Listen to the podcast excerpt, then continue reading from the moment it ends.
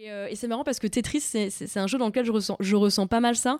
Euh, le fait, en fait, ça exploite deux choses euh, de ma personnalité, c'est que je suis forte à ranger et je suis une personne assez angoissée.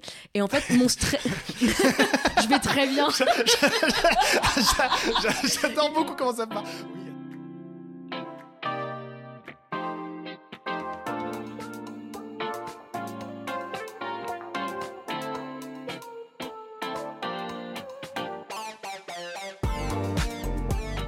Salut Lucie Salut Hugo. et salut à toutes et à tous, bienvenue dans ce quatrième épisode de Solus, le podcast qui vous guide dans la culture jeux vidéo.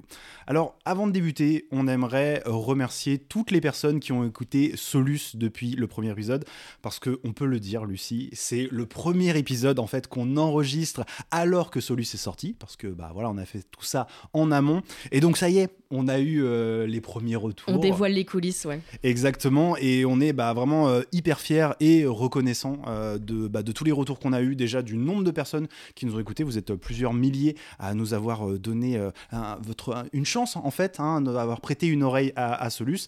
Et voilà, comme dit, les, les retours ont été extrêmement positifs. Donc on est bah, très heureux de voir que la proposition de Solus, qui est de, de replacer le jeu vidéo dans un contexte sociétal, bah, ça vous parle autant. Donc merci. Ouais, merci beaucoup. On est, on est vraiment, euh, vraiment ravis, un petit peu intimidés aussi. hein. Enfin, moi, ça moi, ça m'a un peu intimidé. On, beaucoup de gens qui m'ont écouté, beaucoup de nouveaux followers aussi euh, sur Oui. les réseaux sociaux. Euh, je fais un peu plus attention à ce que je dis, mais ouais, merci beaucoup. Et puis, je, je racontais ça à Hugo tout à l'heure. J'ai eu un retour d'une personne qui m'a dit Waouh, vous les sortez une fois par semaine, vous enregistrez vos épisodes super vite. Non, non, ça fait depuis le mois de septembre hein, qu'on bosse bosse dessus. C'est pour ça, on est- effectivement. on, on est efficace, mais, mais pas à ce point. Alors, dans ce quatrième épisode, on va justement replacer assez littéralement le jeu vidéo dans nos vies quotidiennes. Euh, si vous avez notre âge, autour de la trentaine et plus, euh, que vous êtes joueur ou joueuse depuis un petit moment, il y a moyen qu'il y ait une question qui revienne régulièrement à votre esprit. Comment trouver le temps pour jouer à tout ce à quoi vous aimeriez jouer. Toi, Lucie, est-ce que tu as une, euh, je pas, une façon spécifique de t'organiser, d'organiser tes sessions de jeu pour avoir, euh, bah, justement, pour pouvoir justement jouer à ce à quoi tu veux jouer? Bah, je me rends compte effectivement que contrairement à d'autres pratiques culturelles, j'ai pas vraiment de moments réservés euh, aux jeux vidéo. Je joue, hein, euh, mais je joue de manière peut-être moins régulière euh, que par exemple je, ne, je lis ou tu vois par exemple pour la lecture, euh, j'ai ce truc depuis l'adolescence, c'est que je lis avant de me coucher. C'est un moment que j'ai réservé. Je lis une demi-heure, une heure avant de me coucher. Le dimanche soir, j'aime bien regarder un film. Et j'ai pas ce genre d'habitude pour le jeu vidéo. T'as des trucs plus ritualisés en fait sur, sur tes autres pratiques, Ouais, et alors que le jeu vidéo c'est pas le cas. Le jeu vidéo, c'est un peu plus périodique. et en fait, ce qui est rigolo, c'est quand je vais me mettre à jouer, je vais beaucoup jouer d'un coup. Euh, S'il y a un jeu que j'attends depuis longtemps, quand il va sortir, je vais vraiment faire que ça pendant genre trois semaines. Euh, là, par exemple, je sors d'une grosse session de Yakuza 0 euh, où j'ai vraiment joué en boucle à Yakuza 0 pendant, ouais, pendant, pendant trois semaines. Et puis après, je passe à autre chose. Quoi. Ou alors, un autre truc qui peut me, me, pousser à jouer, c'est quand mes potes se mettent à jouer à un jeu. Et du coup, j'aime bien avoir la pratique sociale autour du jeu vidéo. Ça, c'est un truc qui qui m'est arrivé pour Animal Crossing, par exemple. Bon, Animal Crossing, il y avait aussi le contexte du Covid hein, qui a fait que, mais Animal Crossing, euh, tout le monde y jouait, donc j'avais envie de faire partie du phénomène, donc j'y jouais. Et donc, du coup, effectivement, c'est une pratique qui a grignoté beaucoup, d'autres- beaucoup d'autres de mes pratiques culturelles. Mais après, je suis revenue à ma vie normale, entre guillemets. Quoi. T'es une binge gameuse en fait. Ouais, je suis vraiment. Non, mais vrai, hein, je, suis, je suis une binge gameuse, complètement. Euh, bah, de mon côté, ça, c'est pareil. Je suis un peu, euh, je suis un peu chaotique. Surtout que bah moi, c'est vrai que je fonctionne aussi pas mal en fonction de mes besoins de mes projets. Euh, notamment, bah tu vois, pour Game Next Door, j'essaie plein de jeux d'une typologie de jeu un peu similaire quand je, je rentre dans un truc à étudier. Là, en ce moment, par exemple, je joue à plein de Walking Simulator parce que c'est le prochain épisode de, de Game Next Door. Je bosse là-dessus. Et puis, bah pareil avec fin du game, comme on parle d'un jeu à chaque épisode, bah parfois, voilà, je dois jouer à un jeu euh, spécifique pour l'émission. Donc voilà, c'est un peu chaotique. J'ai pas de truc régulier. ouais, puisque c'est un, un cas très spécifique parce que peu de personnes ont, ont- ont- la chance, la, la chance, je crois. Oui, oui, non, si, si, on peut le dire, la chance, le privilège, l'honneur. non, bien pour sûr. vous, les gamers. Bien, bien sûr, non, non, mais c'est clair. En fait, c'est ça que déjà, mon cas, il est très spécifique. Le tien aussi, de plus en plus maintenant, quand même, puisque tu, tu, le, le jeu vidéo devient un petit peu aussi un travail. Tu sais, tu fais une émission qui s'appelle Solus. euh, Ah oui, je c'est sais vrai, que tu bosses ça. pour Canard PC, des trucs comme ça. Donc, euh, donc voilà. Mais en tout cas, voilà, mon cas, il est euh, pas du tout, euh, effectivement, représentatif euh, de ce que les gens euh, qui nous écoutent peuvent vivre. Parce que quand on n'a pas le prétexte, c'est pour le travail, entre guillemets, c'est pas forcément évident de trouver le temps et l'énergie pour avoir des, des loisirs et s'y investir pleinement. Entre le taf, alors non lié aux jeux vidéo, la recherche de aussi, parce que ça aussi ça prend du temps, euh, une vie sociale, euh, familiale, domestique.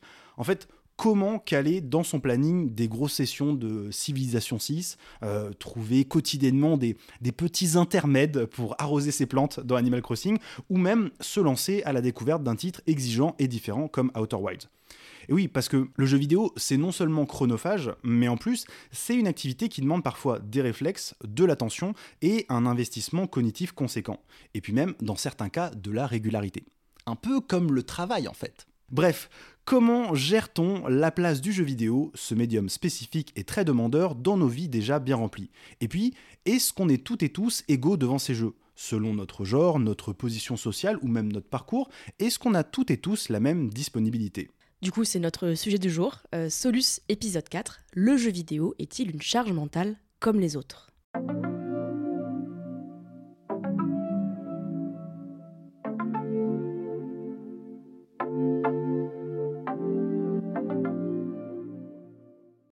Alors, vous avez remarqué que j'ai utilisé un mot qui est celui de charge mentale. Euh, et avant de vraiment rentrer dans le vif du sujet, moi je voulais faire un préambule qui est très important. J'ai un but dans cet épisode, euh, c'est de vous faire moins utiliser en fait le terme de charge mentale, ou plus exactement euh, à mieux l'utiliser et à bien reconnaître son contexte d'origine. moi je veux rappeler que la charge mentale telle qu'on l'entend aujourd'hui est avant tout un concept féministe. Alors, la charge mentale, c'est une expression qui est née à la fin des années 70 du côté de la sociologie du travail. En gros, l'idée, c'était de distinguer d'un côté la charge physique, bon, bah, c'est-à-dire l'impact du travail manuel euh, sur le corps, et de l'autre côté, euh, le travail de bureau qui, à l'époque, commence à prendre de plus en plus de place euh, bah, dans la vie des, salariés. Et en France, ce concept va être rattaché plus particulièrement à la condition féminine via deux travaux majeurs. Je vais les citer rapidement. Le premier, c'est un article de la sociologue Monique Eco qui est publié en 1984. Il est intitulé La gestion ordinaire de la vie en deux. Et en fait, Monique Eco, dans cet article, elle y interroge le concept de la double journée, concept dont vous avez peut-être entendu parler, qui suppose que les femmes donc, ont une double journée, hein, d'un côté le travail et de l'autre côté le, la maison. Et elle, en fait, elle, remet en question ce concept en disant que bah, en fait, les femmes en couple hétérosexuel font plutôt face à une addition en fait, euh, font plutôt face, pardon, au contraire, à une coexistence de ces deux journées plutôt qu'une addition. Euh, c'est-à-dire que quand la femme est au bureau, ben, en fait, elle continue à penser à ce qui se passe dans la maison. Donc euh, voilà, il faut que j'aille chercher les enfants à l'école, qu'est-ce que je vais préparer pour le dîner, etc. Donc le but de Monique Eco, en parlant de charge mentale, c'est de dire que c'est un concept plus pertinent que celui de la double journée. Ensuite, on doit citer un deuxième travail qui est celui d'une autre sociologue, elle s'appelle Danielle Kergot. Et alors elle, Danielle Kergot, elle a travaillé sur les grandes manifestations des infirmières en 1991. Alors euh, je ne sais pas si, vous le savez, mais c'est un, mouvement en gros d'infirmières en France hein, qui réclamait euh, des meilleures conditions de travail et surtout une meilleure reconnaissance de leur travail. Pourquoi? Parce que pendant très longtemps, et honnêtement encore aujourd'hui, on va pas se mentir, euh, on avait tendance en fait à dévaloriser le travail des infirmières parce qu'on considérait qu'il il était fondamentalement féminin. Parce que pour être infirmière, il faut avoir des euh, qualités qu'on a tendance à relier à la nature féminine, je mets des gros guillemets, donc le soin des autres, le dévouement, etc. Et du coup, Danielle Kergot, elle propose le terme de charge mentale pour désigner cet ensemble de compétences qu'on attendrait des femmes, à la fois au foyer, euh, quand elles s'occupent des emplois vus comme féminins. Or, ces compétences, ben, elles sont attendues, mais elles sont aussi très dévalorisées. Bref, euh, ces deux réflexions, elles peuvent être attachées plus généralement à, euh, un courant du féminisme qui est le féminisme matérialiste, euh, qui est un courant du féminisme qui suppose qu'il existe deux classes, hein, les hommes et les femmes, et que l'une domine l'autre, notamment au travers de l'exploitation domestique, c'est-à-dire le travail gratuit des femmes au sein du foyer. Cela étant dit, si je devais faire un pari, je pense que Hugo, ou peut-être les autres personnes de l'audience, et moi aussi, vous avez entendu parler de cette notion, pas grâce à ces deux sociologues, mais grâce à une blogueuse qui s'appelle Emma, Peut-être que c'est comme ça que tu en as entendu parler. Oui, je pense qu'en tout cas, ce concept, quand il arrive, bah, en tout cas, je le resitue dans cette époque-là, plutôt euh, fin des années 2010. Quoi. Tout à fait. Donc en fait, en, 2017, exactement, euh, euh, une blogueuse donc, qui s'appelle Emma publie une BD où justement elle illustre très bien la réalité de la charge mentale pour les femmes, encore aujourd'hui, hein, parce que c'est pas un truc qui s'est arrêté aux années 70 ou 90. Et elle explicite très bien que bah, en fait, la charge mentale, c'est non seulement être en charge du travail domestique, pas seulement de l'effectuer, mais aussi d'y penser constamment. Hein, parce que le problème, c'est pas tant que les hommes hommes font moins le ménage, enfin c'est aussi le problème, mais c'est aussi que quand ils le font, souvent c'est les femmes qui leur demandent. Ils y pensent beaucoup moins. Donc gros succès de la BD euh, qui a eu l'avantage voilà, de, de, de, populariser la notion, et c'est pour ça je pense qu'on l'utilise beaucoup plus aujourd'hui, y compris dans des contextes bah, typiquement de podcasts de jeux vidéo. Hein, je veux dire, on, on l'a entendu parfois dans ce contexte. Si, on en parle aujourd'hui en fait, et qu'on utilise ça même dans notre titre, c'est qu'en fait ce, ce, concept, il a quand même fait parler de lui, il a été assez diffusé en France en tout cas. Diffusé, voire dilué en fait. Hein. Il y a beaucoup de personnes, notamment chez les féministes, qui regrettent le fait que cette notion a complètement perdu son contexte au, passage, donc son contexte féministe et radical, et voilà, commencer à faire l'objet de tout un business, de euh, les livres de développement personnel, du genre 5 euh, euh, astuces pour vous débarrasser de la charge mentale. Or, bah, la charge mentale, on le comprend bien, hein, c'est pas un problème individuel, hein, il suffit pas d'investir de la thune ou d'acheter des livres pour aller mieux, entre guillemets, parce que bah, c'est un problème de domination, un système de domination qui demande bah, des solutions politiques pour être démantelé. Typiquement, c'est tous les débats autour des congés parentaux ou du temps de travail. Alors, vous nous direz que c'est bien beau de parler de ça, et c'est vrai que c'est toujours important de rappeler euh, ces concepts qui définissent des inégalités entre les hommes et les femmes, et encore aujourd'hui, hein, tu le répètes, hein, c'est pas quelque chose qui a, disparu, mais bah, c'est quoi le rapport avec le jeu vidéo? Eh bien, en fait, si on s'intéresse justement à ce processus cognitif et psychologique, hein, qui est de, porter la, charge mentale, qui est au cœur de, ce concept-là, bah, c'est un processus, encore une fois, un cognitif, qui est aussi très étudié dans la conception du jeu vidéo. Ce processus, on l'appelle la charge cognitive. Alors c'est un concept qui a été formalisé à la fin des années 80, euh, proposé par un chercheur en psychologie, John Sweller, alors qu'il menait des études sur l'apprentissage. Et il a développé plusieurs théories autour de cette charge cognitive, et en fait elles ont été reprises dans le jeu vidéo, notamment dans la recherche en expérience utilisateur, en UX pour User Experience. On en a déjà parlé bah, dans notre épisode précédent sur euh, le corps, euh, Clémentine notamment, voilà, qui est spécialisée dans ces trucs-là. Et pour nous aider à mieux comprendre ce qu'il y a derrière ce concept de charge cognitive, on est allé euh, demander des explications à Célia Audan. Elle est docteur en psychologie, experte en stratégie UX et spécialisée dans l'application des sciences cognitives dans les jeux vidéo. Et elle nous résume ce qu'on doit en retenir. Euh, déjà, je veux quand même rappeler euh, que quand on traite l'information, on a plusieurs processus mentaux qui rentrent en compte. Par exemple, la perception, la mémoire et l'attention. L'attention, ça va être un processus mental qui est vraiment très important parce que on sait que si on ne porte pas attention à quelque chose ou pas assez, le traitement ne va pas être assez profond et du coup, on va moins bien s'en rappeler plus tard. Du coup, pour avoir un traitement profond de l'information, il faut vraiment porter attention à ce qu'on fait. Et l'attention, bah, ça, a une limite en fait. On, est assez limité en ressources attentionnelles. Euh, et donc, si on essaye de faire plusieurs choses à la fois, il faut quand même garder en tête que euh, nos ressources attentionnelles sont finies, c'est une ressource finie. Et donc, si on essaie de faire plusieurs choses à la fois, ce qui va se passer, c'est qu'on va diviser euh, ces ressources attentionnelles pour les, allouer, si vous voulez, sur une ou plusieurs, sur plusieurs tâches. Et c'est ça qu'on appelle la charge mentale. C'est-à-dire que c'est en fait plus on doit prendre en cause, en prendre en compte, plus on doit prendre en compte euh, plusieurs éléments différents, plusieurs événements en même temps, plus ça alourdit notre charge mentale, parce que non seulement on doit diviser notre attention entre plusieurs éléments, mais en plus on doit gérer euh, ce, multitâche, entre guillemets. Hein, et donc du coup, ça demande beaucoup d'efforts. Alors, vous l'avez remarqué, Célia, elle a employé l'expression charge mentale, pas charge cognitive. Et euh, c'est pas anodin, parce que ça illustre justement la proximité entre les deux concepts qui, comme je le disais, partagent un fond commun et on peut parfois les intervertir par abus de langage. Et après tout, euh, bah voilà, ce qui est cognitif, c'est bien l'ordre du mental. Oui, puis je pense que c'est un concept qui est, plus connu par le grand public au final, charge mentale que charge cognitive, et peut-être plus compréhensible aussi, euh, plus efficace en tout cas. Exactement. Mais là, elle parlait bien de la charge cognitive, le processus cognitif. Et c'est comme ça qu'on l'appellera dans cet épisode. Et si jamais on parle de charge mentale, ce sera donc pour parler de ce processus, mais dans le contexte domestique, par l'approche sociologique et féministe que tu as évoquée là, juste au début de l'épisode, Lucie. Alors, du coup, euh, la question qu'on peut se poser et qu'on va se poser, c'est pourquoi cette charge cognitive, elle est si importante euh, dans le jeu vidéo et dans ce qu'on appelle l'UX? En fait, tout ce que nous a expliqué Célia, c'est crucial quand on joue à un jeu vidéo. Parce que c'est une expérience qui est très demandeuse en attention, parce qu'elle nous transmet de nombreuses informations en même temps et via plusieurs sens. Euh, il y a notre vue, notre oui, notre toucher aussi, hein, puisqu'on tient une manette, euh, le clavier souris, un périphérique, mais aussi notre sens de la présence ou de la spatialisation. Parce que oui, on parle souvent des cinq sens, c'est comme ça qu'on nous l'apprend, mais en fait, bah, l'humain en, possède bien plus, et euh, c'est notamment ce qu'elle explique dans son livre Le cerveau du gamer. En fait, tout est information sur ce qu'on perçoit par les sons et les images du jeu. Alors je sais pas, je vous donne des exemples, notre barre de vie, euh, nos ressources, ce qu'il y a dans le niveau, euh, comme des, je sais pas, des échelles ou des ennemis, euh, des PNJ qui se baladent, qui discutent en laissant entendre, tu sais, des, des bribes un peu de l'histoire du monde. Les, les, les, jeux essayent bien de nous diffuser comme ça. Je déteste ce genre de choses. Tu n'aimes pas on te donne ça me... comme ça Je comprends son intérêt narrativement, mais je suis le genre de personne qui se sent vite submergée d'informations quand je joue aux jeux vidéo et quand un PNJ me, j'ai juste envie de lui dire de se taire.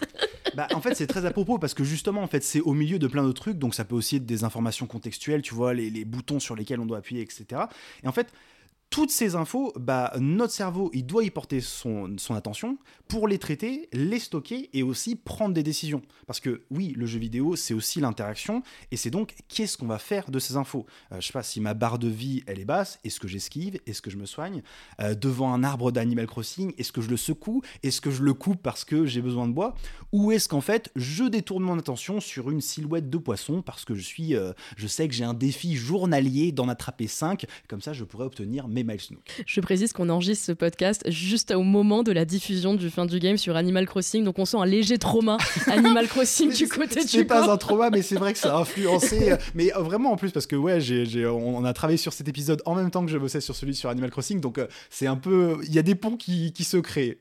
Et euh, donc ça, c'est voilà, c'est ça qui est important pour la charge cognitive, en fait, c'est qu'on va prendre des décisions à court terme, mais on stocke et on traite aussi des infos pour décisions à long terme.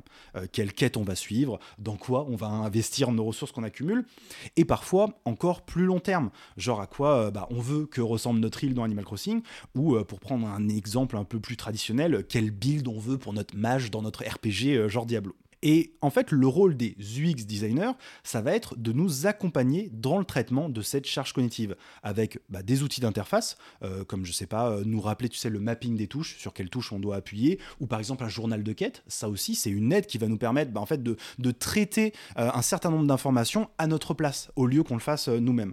Ou alors, ça va être sur du design pur.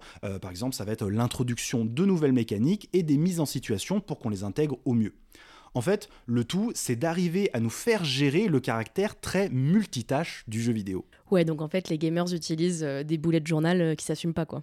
Ouais, ouais, carrément. Oui, non, mais oui, c'est exactement ça. Bah, c'est ça qui nous permet, bah, je sais pas, euh, moi j'aime bien les listes, j'avoue que j'aime bien faire des to-do listes, et je me suis rendu compte bah, que ça me déchargeait littéralement, que, tu vois, euh, cognitivement, ça me permet de me décharger de tous ces trucs à faire et que j'ai plus qu'à penser à checker mon truc et à me dire qu'est-ce que j'ai à faire. Ouais, complètement. Et du coup, ce que tu dis là, c'est intéressant parce qu'on en revient à notre idée de travail qu'on évoquait dans l'introduction, et donc bah, quelque part de charge mentale, parce qu'on le rappelle, hein, la charge mentale, c'est aussi lié à cette notion de travail. Après, la question qu'on peut se poser, euh, c'est est-ce que les jeux vidéo nous font vraiment travailler? Alors déjà, ce qui est sûr, euh, c'est que oui, notre cerveau travaille, hein, ça Célia, elle me l'a bien confirmé. D'ailleurs, le stockage et le traitement des infos instantanées pour ensuite prendre, euh, des décisions, on rapporte ça à ce qu'on appelle la mémoire de travail. Donc je ne sais pas si c'est si révélateur que ça, mais je trouve ça intéressant de le noter. Et puis oui, clairement, il y a des jeux où personnellement, je peux avoir l'impression de travailler. Euh, dans les jeux de rôle dans lesquels il y a une progression statistique, on, peut, euh, on parle parfois de, grind ou de farm pour désigner l'activité de faire en boucle des tâches, histoire d'obtenir des points d'expérience ou de l'argent. Et euh, je sais pas, ces mots, ils sont pas innocents, tu vois. farmer, c'est agricole, c'est le travail de la terre, tu vois. Le grind, c'est aussi de l'argot pour, pour parler de longues journées de travail où on focalise son attention uniquement sur la tâche à accomplir. Donc oui, euh, d'une certaine façon, le jeu vidéo, bien plus que d'autres médias, nous demande de faire travailler notre cerveau pour interagir et fait appel à des processus cognitifs, euh, des compétences d'organisation, de gestion, d'optimisation, ou tout simplement même de répéter des tâches, ce qui peut vachement ressembler à du travail. Mais il y a une différence fondamentale.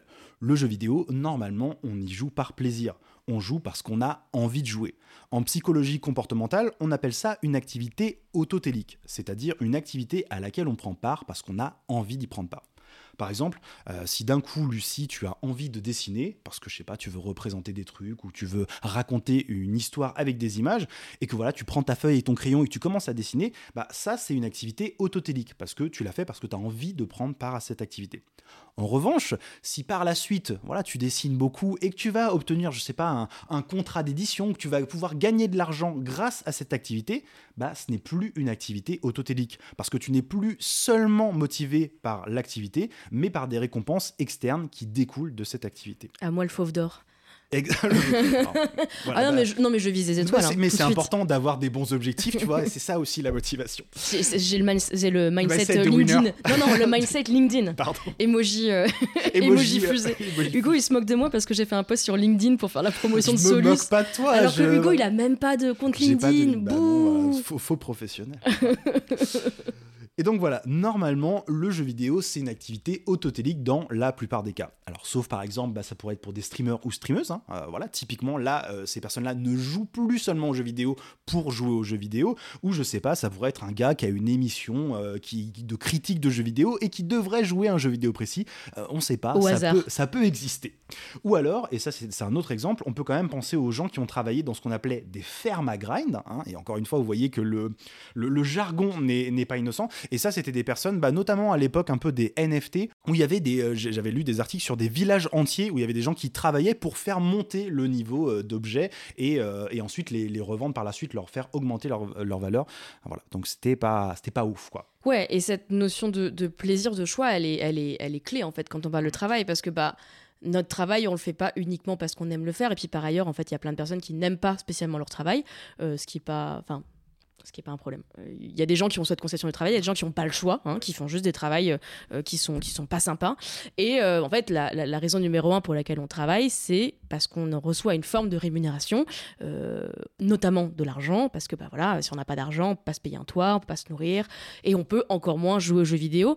Et puis euh, euh, voilà, on, peut parler de rémunération pécuniaire, mais il y a aussi plein d'autres types de rémunération sociale. Par exemple, quand on a un travail, on a une place dans la société. Et puis quand on revient au travail domestique, bah spoiler alert, personne n'aime faire la vaisselle, hein, et c'est d'ailleurs pour ça qu'on parle de travail domestique. Du coup, bah, comme tu l'as dit, Hugo, la différence, ça serait sur ce qu'on choisit de faire. Et euh, d'ailleurs, c'est ce que nous a dit euh, euh, Fanny Lignon, qui est enseignante-chercheuse à l'Université Lyon 1 et au laboratoire Talim. Elle est spécialisée dans les questions de genre dans les jeux vidéo et on l'a interrogée à ce sujet. Pour moi, la principale différence, c'est que la charge mentale, elle est subie. Tandis que la charge cognitive qui est dans les jeux vidéo, elle est souhaitée. Et c'est juste ça qui fait la différence. C'est-à-dire que euh, vous décidez d'apprendre une langue étrangère, par exemple, parce que vous aimez le pays, parce que vous en avez envie. C'est du boulot. Euh, c'est une charge cognitive, c'est même aussi un peu une charge mentale, parce qu'il va falloir penser à faire des exercices, aller en cours, à travailler, tout ça, plus une charge cognitive. Mais vous le faites bien volontiers parce que vous avez envie d'apprendre. Donc, c'est voulu. Là, dans les jeux, euh, la charge cognitive, on la désire, on la souhaite. Hein, et on sait qu'elle nous permettra d'aller plus loin, d'obtenir d'autres choses, etc. Il y a aussi le phénomène de la récompense. hein. Il y a toute une série d'émissions, je crois que c'est Arte qui a fait ça, euh, la série Dopamine, qui explique aussi comment, euh, voilà, comment on, récupère tout ça, Euh, enfin comment, pourquoi on apprécie tout ça, pardon. Et moi, j'ai tendance à dire que c'est par là que ça, se passe, tout simplement. hein. Parce que euh, la charge mentale, c'est, euh, je sais pas, imaginons, euh, vous adorez faire du sport et vous savez que vous devez y aller à 19h tous les soirs. Euh, Est-ce que c'est une charge mentale?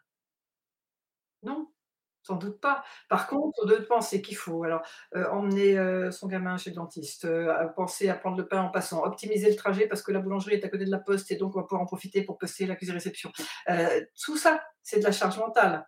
hein, D'essayer d'optimiser en fait le, temps qu'on n'a pas pour faire tout ce qu'on a à faire et réussir à, à pas se noyer quoi.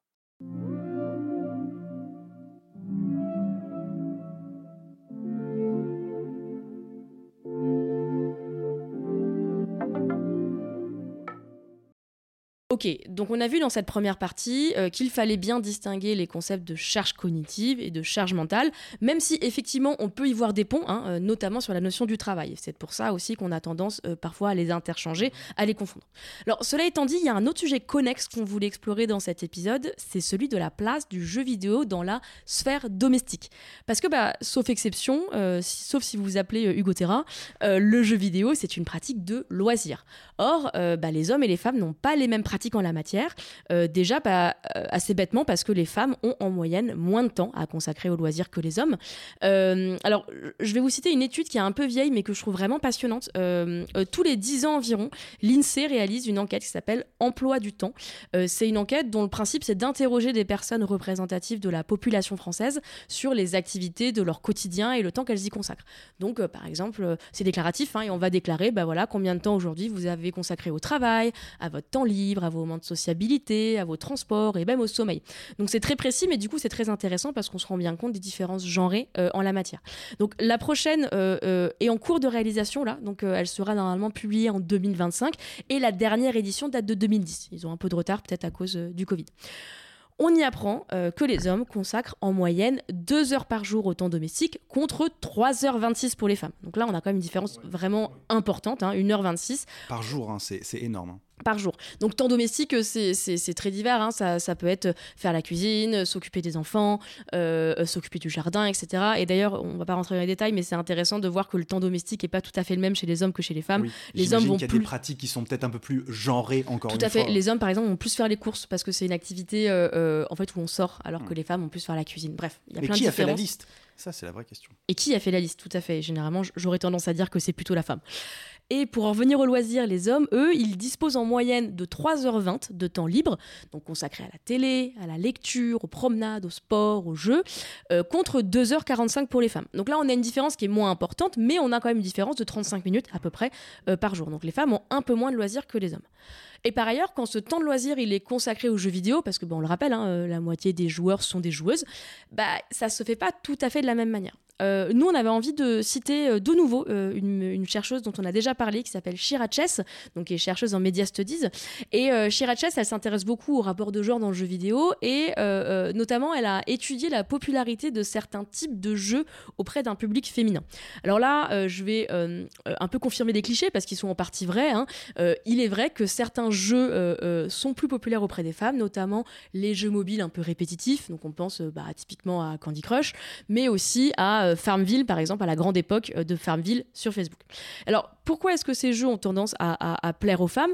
C'est pas parce que notre nature féminine nous prédisposerait à aimer ces jeux, c'est parce qu'en fait ces jeux, ils sont populaires parce qu'ils s'insèrent très bien dans ce que Shira Chess elle appelle les interstices de leur emploi du temps. Elle appelle ça le interstitial time en anglais, il me semble. Donc en gros, ce qu'elle dit, c'est que ces jeux, l'avantage, c'est qu'on peut faire des sessions très rapides. Et par exemple, on peut en faire en euh, faisant la queue au supermarché. Et en fait, euh, c'est quelque chose qui a été très bien compris hein, et marketé par l'industrie du jeu vidéo. Euh, elle a écrit un livre que je vous conseille chez Ratchet, s'appelle Ready Player 2 Women Gamers and Design Identity.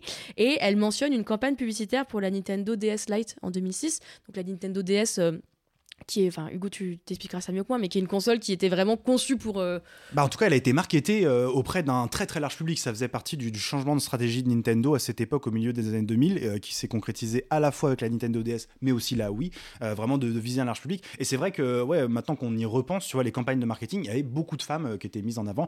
SO Michel Larocque, qui joue à Nintendo, je crois. Tout à fait. Et donc l'équivalent du coup aux États-Unis, c'était donc des pubs dans des magazines féminins. Donc elle cite notamment le magazine de Oprah, si je me trompe pas. Et elle cite une pub où le slogan c'était Do something with your nothing. Donc fais quelque chose de ton rien. Avec des photos voilà, de gens qui attendent à l'arrêt de bus, dans la salle d'attente du médecin, etc. Euh, je vais citer Chiraches directement. D'après ces publicités, les jeux vidéo ne sont plus un loisir juste pour avoir un loisir, mais une activité dont le but serait de remplir des trous dans son emploi du temps. Et ça, bah, en fait, ça rejoint une autre particularité du temps de loisir des femmes. En fait, les femmes, on a tendance à attendre d'elles qu'elles ont, euh, qu'elles aient, pardon, des loisirs utiles. Bon, je le sors pas de mon chapeau, hein, c'est fruit d'un travail sociologique assez conséquent. Euh, les femmes, euh, voilà, on a tendance à les pousser vers des pratiques type la cuisine, tous les loisirs textiles, par exemple. hein, voilà. Et alors, et c'est pas un mal, hein, c'est des super loisirs et que j'ai aussi, mais n'empêche que c'est des loisirs qu'on peut exploiter plus facilement dans la sphère domestique. Bah voilà, si tu sais faire du point de croix, peut-être que tu sauras aussi des vêtements, euh, par exemple. Et puis par ailleurs, euh, il y, a, il y a un autre truc, c'est que euh, les, les- les- les femmes, on attend d'elles qu'elles aient un, un loisir qui ne pèse pas trop sur le budget. Voilà, pas consacrer, je sais pas moi, euh, 1000 balles pour aller à Basic Fit, par exemple. Peut-être moins cher Basic Fit. Peut-être ça coûte un peu moins cher par mois. oui. Mais en tout cas, voilà, d'a- d'avoir des trucs pas trop chers et, et plutôt utiles. Or, le jeu vidéo dans sa forme plus attendue, type les consoles et tout, c'est un loisir qui coûte cher. Et, et donc, ça pèse sur le budget. Et en plus, c'est vu par la société comme plutôt inutile. Donc, dans ce cadre, ben, un jeu mobile gratuit et qui ne prend pas un temps qui pourrait être consacré à autre chose, ben, c'est plutôt une pratique euh, assez idéale. Quoi. Ouais. Et d'ailleurs, ça me fait vraiment penser à un ouvrage que j'avais lu l'année dernière qui s'appelle La fin du game, aucun rapport avec un certain podcast, euh, qui a été publié par les presses universitaires François Rabelais donc en 2021 et qui réunissait diverses études autour des jeux vidéo dans le quotidien des Français et des Françaises. En fait, l'équipe elle a suivi euh, plusieurs personnes pour vraiment documenter leurs pratiques et il y a plein d'observations qui rejoignent ce que tu dis là. Déjà que la pratique du jeu vidéo, elle s'adapte à nos contraintes de vie. Par exemple, il y a beaucoup de personnes qui vont passer de la console au mobile, par exemple, parce qu'elles sont euh, beaucoup dans les transports, comme tu le disais, et que c'est un temps qu'elles vont pouvoir consacrer aux jeux vidéo, alors qu'elles ne l'ont plus forcément à la maison. Là, je cite aussi l'ouvrage, l'activité de jeu n'est pas seulement une question de goût, mais également d'opportunité, y compris parce qu'elles sont créées par les temps morts de la routine, les moments de pause ou de baisse d'activité, ou par la disponibilité d'équipements numériques mobiles. Donc exactement ce que tu disais en fait avec Tu vois, c'est le même, euh, c'est la même approche en fait, ce temps d'interstice. Ouais, et puis euh, par ailleurs, ça s'accompagne aussi de l'amélioration des périphériques, hein, dans le sens où maintenant on a des smartphones qui peuvent faire tourner des jeux vidéo sans trop de soucis. On a aussi des smartphones avec euh, toutes les applications de réseaux sociaux possibles et imaginables. Donc on, a un ordinateur dans la poche, donc c'est plus simple aussi de- de- de jouer de cette manière. Tout à fait. Et puis, il y a plusieurs passages qui m'ont interpellé, tu vois, par rapport à ce que tu disais, notamment sur ce rapport entre le jeu et la productivité au travail, mais aussi à la maison. On nous parle notamment de cette femme au foyer, euh, Chantal, qui explique qu'elle essaie de se trouver des petits moments de jeu sur sa tablette, tu vois, dans, dans les interstices entre ses différentes tâches, mais qu'elle ne dépasse jamais les 15-20 minutes, sinon elle culpabilise de ne pas faire quelque chose de productif, de, entre guillemets, perdre son temps. Mais ça, c'est. C'est C'est typique, quoi. En, en vrai, je suis Chantal. hein. Je, je- Tu es Chantal. Non, non, je- hashtag je suis Chantal. Non, non, mais en vrai, euh, moi, je, je l'ai déjà expliqué, mais je me suis mise à jouer aux jeux vidéo assez récemment. Et moi, au tout début, j'ai vraiment eu ce sentiment de culpabilité. Alors, euh, qui, qui était aussi euh, lié au fait que je jouais pas aux jeux avant et que du coup, c'était une pratique nouvelle. Mais euh, j'avais beaucoup de mal à m'imaginer passer une soirée entière sur les jeux, par exemple. Et ouais, par exemple, quand je me perdais dans Animal Crossing ou Stardew Valley ou ce genre de jeux qui m'ont beaucoup happé de mon temps, je me disais beaucoup, purée, mais tu pourrais faire autre chose en fait, tu pourrais faire autre chose. Alors que quand je lis un livre pendant des heures, je me disais pas, ou un livre, ou quand je faisais la cuisine, je me disais pas ça, quoi. Donc, cette culpabilité, c'est un, un, Ouais, un sentiment qui est assez important, je pense. Ouais, c'est une réflexion qui est pas anodine parce que je pense que ouais, ça, bah, témoigne de cette injonction, en particulier hein, pour les femmes, à faire des tâches productives à la maison. Et en fait, que la charge cognitive qu'induirait la pratique du jeu vidéo, eh ben, elle ne doit pas trop prendre de place sur celle qui est induite par euh, ce que j'appellerais l'intendance. quoi. Donc, du coup, on se rend bien compte que bah, les inégalités entre les femmes et les hommes euh, influent hein, notre rapport au temps, euh, aux loisirs, aux jeux vidéo, et non seulement dans la manière dont on joue, mais aussi peut-être dans le type de jeu qui nous attire. Et euh, en préparant cet épisode, on s'est justement posé la question bah, de la représentation du travail domestique euh, dans les jeux vidéo. Alors il y a un titre euh, qui nous est tout de suite venu en tête parce que c'est un jeu qui a été très remarqué, euh, qui s'appelle Behind Every Great One du studio espagnol Deconstructim, qui est sorti en 2018. Alors c'est un jeu auquel vous pouvez jouer, hein, qui est assez court et qui est disponible gratuitement sur le site du studio. Je pense qu'on mettra le, le lien dans la description. Et on y incarne Victorine, qui se trouve être mon deuxième prénom. Donc voilà, je me suis bien identifiée à Victorine. Euh, la compagne d'un artiste à succès euh, dans voilà sa quête perpétuelle de euh, à la fois s'occuper de sa maison et s'occuper de son compagnon. Donc concrètement, le jeu, euh, euh, son, mec passe son temps euh, dans, dans son studio à faire ses œuvres magnifiques et elle, bah, elle fait la vaisselle ou elle se fait chier en fait. On la voit beaucoup, voilà, fumer des clopes, lire des livres, mais pas trop y prendre plaisir. Enfin, on se rend vraiment compte que le temps qu'elle consacre dans sa vie, en fait, ne, lui apporte pas beaucoup de, choses. chose quoi. Et, justement, je, trouve que Behind Every Great One, moi, c'est un jeu que j'ai beaucoup aimé, qui est vraiment pas marrant. hein, je vous préviens, ça déprime un peu. C'est un super exemple de comment le temps des hommes et des femmes n'est pas considéré de la même manière. Et puis aussi la violence hein, de l'exploitation domestique. Si les féministes parlent, d'exploitation, c'est pas pour rien. Il y a une forme de violence. Donc euh, je vous recommande vraiment d'y jouer. Donc ça c'est pour les jeux euh, euh, militants, hein, qui cherchent voilà à, parler clairement de la charge mentale. Mais on voulait aussi se poser la question des jeux plus classiques, voilà, qui n'ont pas forcément pour but d'avoir un discours sur la charge mentale. Comment est-ce que ces jeux-là, ils représentent justement le travail domestique? Et bah, c'est un sujet sur lequel a travaillé Fanny Lignon, donc on, on- on l'a un peu exploré ensemble. Dans les entre guillemets grands jeux, c'est-à-dire les jeux qu'on va trouver sur console, etc., il y a évidemment les Sims, où il y a des travaux domestiques, évidemment, mais il y a aussi des jeux où il y a des travaux qui sont euh, comment dire, euh, presque domestiques. Je pense par exemple, alors on peut trouver dans des jeux comme euh, World of Warcraft, à un moment on coupe du bois, on, on, scie, on fait, enfin on fait des choses qui, on pêche, enfin des activités qui sont pas tout à fait domestiques mais presque. hein. Elles sont représentées de façon très stéréotypée puisque en gros il a donné trois coups de hache et ça y est il a du bois. C'est- généralement c'est par, ou quatre si je me souviens. C'est pas très long hein, de couper du bois et d'attraper un poisson. Donc il y a ça. Il y a aussi des, jeux, tous ces jeux où on va construire aussi, quand on construit une maison, quand on, euh, la, frontière entre le travail domestique et, euh, le jeu devient euh, poreuse parce que bah, quand on décore sa maison, est-ce que c'est du travail domestique? Quand on donc les Sims, oui, là il y a beaucoup de travail domestique.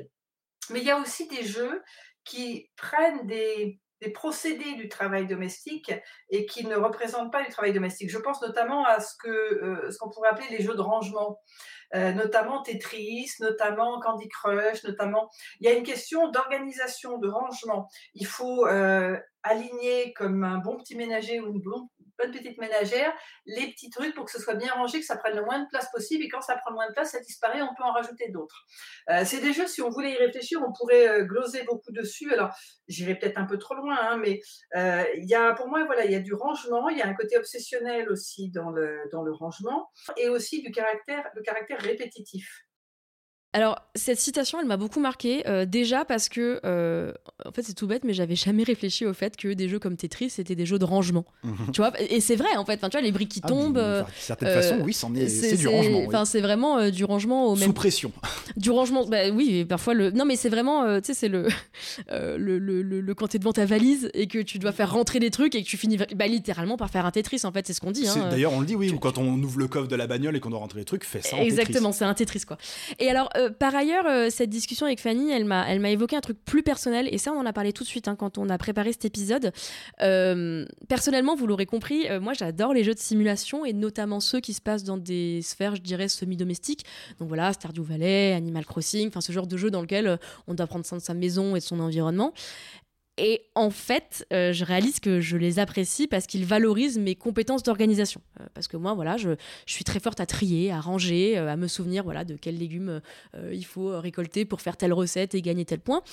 Et en fait, quelque part, c'est un peu déprimant comme pensée, mais je, je préfère être honnête, euh, je me demande justement si j'apprécie pas ces jeux bah, parce qu'ils me permettent quelque part de m'amuser avec des qualités bah, qui sont complètement euh, liées à ma charge mentale. Sauf que là, euh, bah, en fait, pour une fois, ces compétences que j'ai et qui me sont utiles dans la vie de tous les jours, bah, en fait, elles, elles, elles sont exploitées dans le seul but de me divertir. Voilà. Hmm. Et, et c'est marrant parce que Tetris, c'est- un jeu dans lequel je ressens, je ressens pas mal ça. Le fait, en fait, ça exploite deux choses de ma personnalité, c'est que je suis forte à ranger et je suis une personne euh, euh, assez angoissée. Et en fait, mon stress, je vais très bien.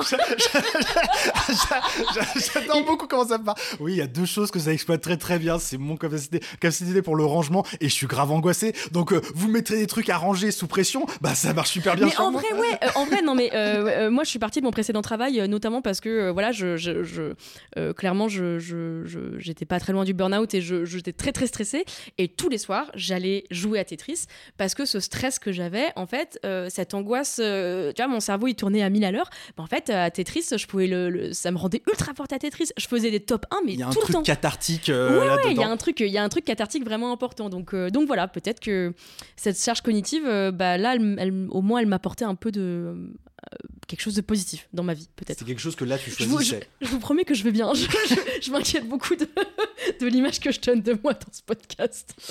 Mais du coup, c'est vrai qu'on on peut se poser cette question en fait. Est-ce qu'on est toutes et tous égaux devant des jeux qui sont bah, très demandeurs en charge cognitive?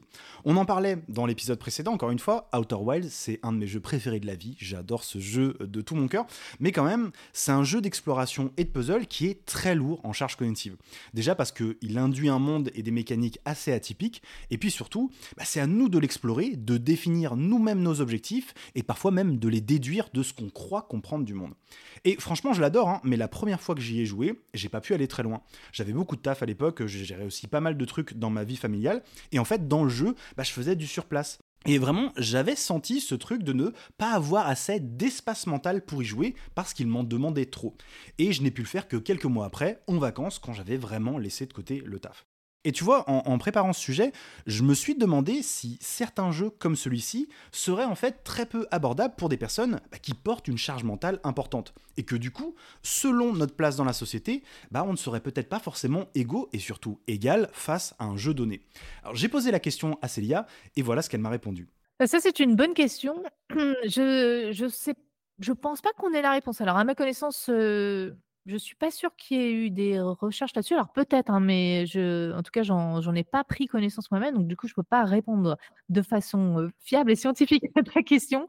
par contre, oui, ça peut arriver qu'effectivement, quand on, est fatigué de sa journée, qu'on a eu beaucoup de charge mentale, on aurait plutôt envie de, faire un jeu plus de réflexe justement, qui va nous défouler ou regarder une série parce que regarder un film demande quand même un peu moins d'efforts, même s'il faut quand même porter attention à ce qui se passe et réfléchir.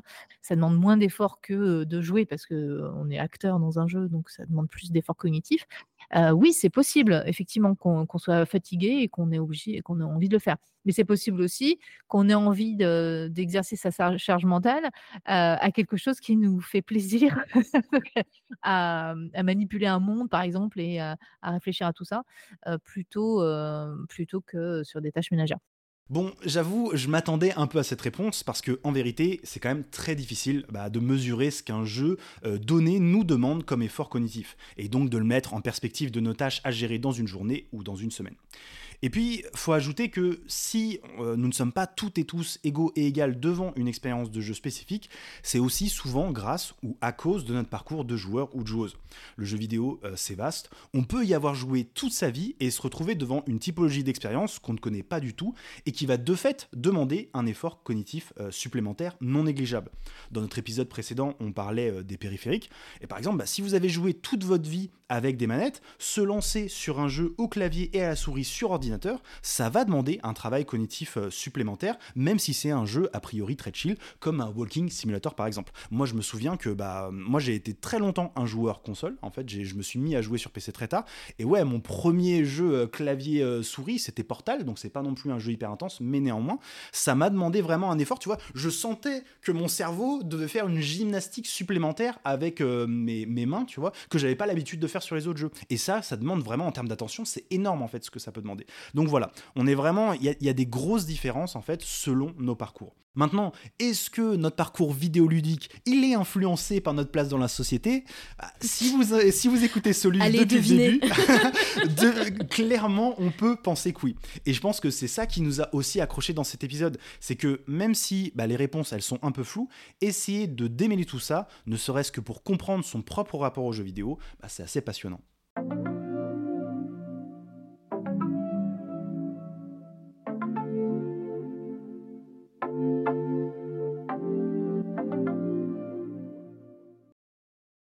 Alors, est-ce que le jeu vidéo est une charge mentale comme les autres? On l'a vu, c'est un médium qui demande une implication particulière que les designers abordent par le prisme de la charge cognitive, un concept issu de théories liées à la psychologie.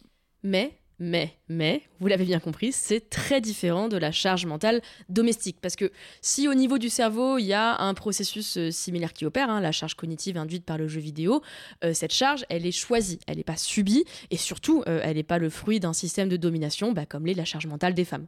En revanche, cette charge mentale, elle, elle a une influence sur notre rapport aux jeux vidéo parce que c'est une inégalité qui en crée d'autres, notamment sur notre temps disponible pour nos loisirs. Et s'il faut retenir une chose de cet épisode, c'est que en fait pouvoir se poser euh, deux heures d'affilée sur Elden Ring pour tenter de battre un boss, bah, c'est pas tout le monde qui peut se le permettre. Que dans des contextes de vie domestique, si un parent peut s'autoriser ça, c'est peut-être parce que l'autre est en train de gérer les devoirs, éplucher les légumes, tout en pensant à caler le rendez-vous de Titouan chez l'ophtalmologue. Titouan Je sais pas, je pense que c'est. Il y a un Titouan dans ta vie. Je sais pas, c'est un bon prénom d'enfant, je crois, actuellement. Bref, je caricature un peu, mais en tant qu'homme, au sein d'un couple ou d'une famille, la question mérite de se poser. Oui, et on précise, hein, euh, je crois que je l'ai dit une ou deux fois, mais on, on parle clairement du contexte du couple hétérosexuel, parce que ces questions se posent très différemment dans le, dans le cadre de, de, de, de- de couples homosexuels, euh, évidemment. Euh, une autre question qu'on aurait pu se poser, et peut-être qu'on le fera à l'avenir, c'est comment la charge mentale est parfois traitée comme un jeu vidéo. Euh, parce qu'aujourd'hui, voilà, euh, on est dans une ère, euh, dans, une ère de, de, de l'efficacité et la productivité, y compris dans nos, dans nos charges domestiques et dans notre vie en général. Et il y a des apps voilà, qui peuvent nous accompagner dans nos tâches, qui nous donnent des points quand on fait la vaisselle, quand on sort la poubelle. Si vous avez une bagnole et que vous utilisez Waze, vous savez que voilà, Waze nous récompense de petits bons becs quand on prend le, le- le chemin le moins fréquenté. Enfin bon, et avec ces points, on obtient des récompenses comme des skins pour son avatar, etc. C'est Euh, c'est très Black Mirror tout ça, Lucie. alors tu m'apportes, mais alors une, perche fabuleuse. je déteste la métaphore de Black Mirror. Non mais en vrai, hein, je, je- je le dis, euh, je, je le dis pour de vrai, j'en profite. Euh, en vrai, c'est une métaphore qui est souvent utilisée, le Mhm. truc de Black Oui, oui, Mirror. bah, c'est pour ça que Euh, je, le dis. Parce que c'est une série qui, qui, qui, qui a été une très bonne série. Moi, j'ai bien aimé les deux premières saisons. Après, j'ai Et qui a décroché. marqué la culture populaire. Et qui a marqué la culture populaire. Après, je trouve que Black Mirror, c'est normal, c'est une série qui est pas très nuancée, alors que la réalité l'est davantage. Et puis aussi, euh, l'industrie du numérique est suffisamment ivre de sa propre mythologie euh, euh, pour pas utiliser la fiction euh, euh, euh, pour la critiquer. Il y a assez à faire dans la réalité. Cela étant dit, si j'arrête d'être abat-joie, effectivement, euh, il y a un vrai enjeu hein, autour de ce qu'on appelle la gamification. Euh, donc ce phénomène qui consiste à importer des motifs du jeu vidéo, donc euh, voilà, les jauges, les boucles de récompenses, euh, tous les trucs que, que Hugo adore, mais, euh, que tu adores étudier en tout cas. Oui, que j'adore étudier, c'est vrai. Euh, le- non, bah justement, tu vois, c'est un, c'est un vrai truc. Et, et j'en parlais même avec euh, Sophie, qu'on avait interviewé dans notre épisode sur la nourriture. Et ce truc-là de, de gamification qui apparaît un, un peu partout, bah, c'est quelque chose dont moi je suis quand même assez, euh, assez critique, mais même dans les jeux vidéo en fait, parce que je trouve que justement il y, a des- y a des motifs qui sont là parfois pour nous retenir euh, dans les jeux et, et qui sont justement importés dans d'autres trucs, bah aussi pour peut-être nous retenir à utiliser certaines applications plutôt que d'autres. La gamification du gaming. Enfin bref, Voilà. vous, vous l'avez compris, c'est un très large sujet et on n'a pas eu le temps de revenir dessus dans cet épisode, mais Hugo et moi, on est assez euh, par cette thématique, donc euh, bah, peut-être si, on fait une saison 2, hein, euh, on en parlera peut-être. En attendant, bah, c'est la fin de cet épisode. On se retrouve la semaine prochaine pour le tout dernier épisode de la saison 1 de Solus. Euh, D'ici là, Hugo, où est-ce qu'on peut te retrouver sur Internet? Et bien comme d'habitude, euh, arrobase Hugo Terra un peu partout euh, sur le net, que ce soit sur Blue Sky ou sur Instagram, ou alors vous pouvez me retrouver euh, sur euh, YouTube à travers Game Next Door ou en podcast là sur la même appli avec Fin du Game. Et toi Lucie? Eh ben moi, euh, pareil, sur les réseaux via mon prénom et mon nom, donc at Lucie Ronfaux, R-O-N-F-A-U-T, je je le précise parce que beaucoup de gens mettent un D à mon nom. Et puis sinon, j'ai une newsletter qui s'appelle hashtag Règle 30 chez Numérama, et j'en profite aussi pour faire la pub de mon nouveau projet qui s'appelle Internet Exploreuse, Oui. euh, que, que j'aime beaucoup faire. Euh, c'est chez Origami, ça parle de culture numérique, c'est sur YouTube et Twitch. Donc si vous voulez me regarder parler plus particulièrement de numérique, c'est par là qu'on peut me trouver. On vous remercie de nous avoir écoutés. On remercie une nouvelle fois aussi nos invités Célia Audan et Falny Lignon qui nous ont donné euh, de leur temps pour construire cet épisode. On se retrouve donc la semaine prochaine pour l'épisode 5 saison de Solus. À la prochaine. Reposez-vous bien.